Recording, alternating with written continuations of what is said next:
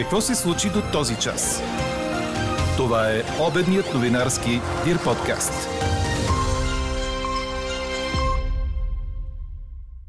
Северен централен район е на крачка от локдаун. Председателя на антикорупционната комисия Сотир Цацаров депозира оставката си в Народното събрание.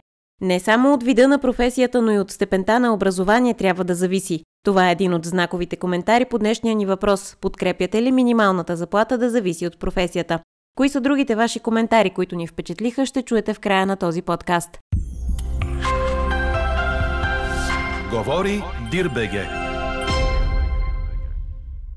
Добър ден, аз съм Елза Тодорова. Чуйте подкаст новините по обяд на 17 декември. Вятърът от северо-запад след обед ще бъде силен. В Дунавската равнина ще има и бурни пориви. В цялата страна с изключение на област Смолян е обявен жълт предупредителен код заради силния вятър. Дневните температури са от 5 до 10 градуса. След обяд от север облачността ще се увеличава.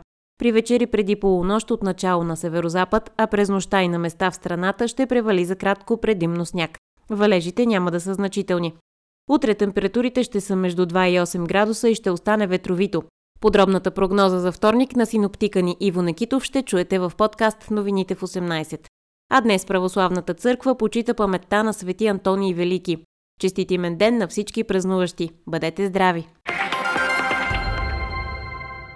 Северен централен район е на прага да влезе в етап 4 по заетост на интензивните легла. Това става ясно от картата за 17 януари, която публикува на сайта си Министерския съвет. По новия план за справяне с пандемията, при над 80% заетост на интензивните легла ще се преминава към локдаун. Южен централен регион се очаква да влезе в етап 2 след 5 дни, а североизточен, северозападен и югозападен региони са на прага на етап 1. Най-много са свободните интензивни легла в югозападен регион. Заетите са малко над 37%. Както знаем, в Националния план за справяне с COVID-пандемията страната ни е разделена на 6 клъстера. Според плана, противоепидемични мерки ще се въвеждат на регионално ниво в зависимост от натовареността на интензивните отделения и на медиците в конкретния клъстер. За последното денонощие новите положителни случаи са 2379, което е 16 на 100 от всички тествани. Починали са 44 души. А във Великобритания, където вече се заговори през пролетта да отпадне задължението за карантина на заболелите, т.е. да не бъдат глобявани, ако не я спазват, днес премиерът Борис Джонсън бе разпитан от висша държавна служителка, която разследва твърденията, че е нарушил локдауна, съобщи вестник Телеграф. Не се уточнява какво е докладвал той, а само, че е поддържал версията си от преди доклада.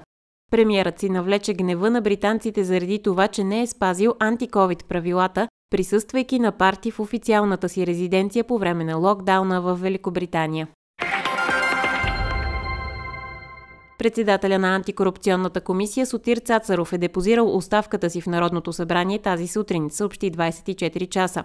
Както знаем, ДАНС спря достъпа до класифицирана информация на Сотир Цацаров. По негови думи това е след натиск от премиера и вътрешния министр. Напоследък антикорупционната комисия проверяваше обществени поръчки в различни общини. А днес се очаква управляващата коалиция да заседава за съдебната реформа. Предстои да бъде обсъдена и законодателната промяна, която ще раздели антикорупционната комисия на два отделни органа. Един за разследване на корупцията и втори за отнемане на незаконно придобито имущество и конфликт на интереси. Какво още очакваме да се случи днес? Европарламентът трябва да избере свой нов председател на сесията си в Страсбург, която се открива днес. Изборът се провежда след преждевременната смърт на Давид Сасоли, чийто мандат като председател трябваше да изтече през втората половина на този януари. Той беше начало на Европарламента от лятото на 2019. Депутатите ще започнат сесията до вечера с двучасова церемония в памет на Сасоли, съобщава БНР. Сръбските граждани подкрепиха на референдум конституционни промени в областта на правосъдието. При почти напълно обработени резултати 60% са гласували за промените, които са свързани с избора на съдии и прокурори. За какво точно гласуваха сърбите? Чуйте от Елена Бейкова. Руският актьор и музикант Иван Рудаков от популярния у нас сериал Кухня почина на 44 години в Москва след дълго боледуване от COVID. Първи тъжната вест споделиха във Фейсбук родителите му, режисьорите Алексей Рудаков и Елена Николаева. Той е бил в реанимация на апаратно дишане заради проблеми с сърцето и белите дробове, вследствие на преболедуван през лятото на миналата година COVID. В филмографията на Родаков има 44 заглавия, а според информация на руската преса, още 5 филма с негово участие са планирани да излязат през настоящата година. Мощна зимна буря върхлетя части на Съединените щати и Канада, засягайки над 80 милиона души, предаде BBC. Повече от 145 000 души са без ток в някои югоисточни щати, а хиляди полети бяха отменени. Вирджиния, Джорджия, Северна и Южна Каролина обявиха извънредно положение. Според прогнозите се очаква снежната покривка да достигне 30 см в някои райони, а снегът и ледът може да доведат до опасност при пътувания, липса на ток, както и до падане на дървета. Има и прогнози за наводнения в някои райони, включително в град Нью Йорк и част от Канектикът. Четете още в Дирбеге. Рафаел Надал се справи в три сета с американеца Маркос Хирон и продължава напред към втория кръг на откритото първенство на Австралия, предаде Корнер. Испанецът, който има 20 титли от големия шлем, надви съперника си с 6 на 1, 6 на 4 и 6 на 2, като не остави никакво съмнение в превъзходството си. Отсъствието на Новак Джокович и Роджер Федерер е чудесна възможност за Матадора да преследва титлата номер 21 и да излезе еднолично начало във вечната ранглиста по спечелени трофеи от четирите най-значими турнира. Най-голямата изненада на деня до момента е отпадането на номер 12 в схемата. Първата ракета на Великобритания Камеран Нори, който излетя от турнира след загуба в 3 сета и 3 на 6, 0 на 6, 4 на 6 срещу Себастиан Корда от САЩ. Шампионката при жените Наоми Осака от Съединените щати се нуждаеше от 70 минути, за да започне успешно защитата на титлата си. Тя надигра с 6 на 3, 6 на 3 Мария Осорио Серано, но сама призна, че все още е далеч от най-добрата си форма. Олимпийската шампионка от Швейцария Белинда Бенчич също започна с победа, която също бе в два сета. Швейцарката, която изкара коронавирус преди турнира в Австралия, надигра с 6 на 4, 6 на 3 Кристина Младенович от Франция. Чухте обедния новинарски Дир подкаст. Подробно по темите в подкаста четете в Дирбеге. Какво ни впечатли преди малко?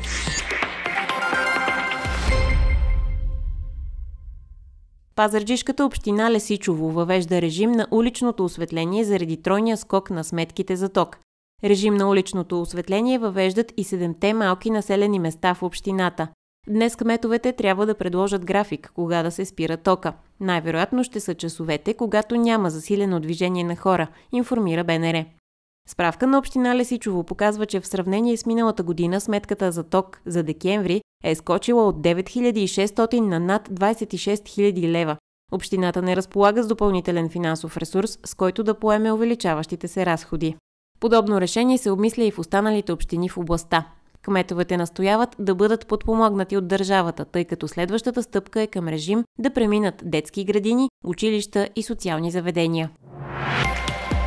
А какво ще кажете за това?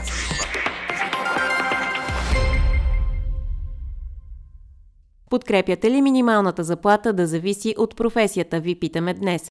До този момент превес имат отговорите да. Елена Бейкова обобщи по-интересните ваши коментари по темата.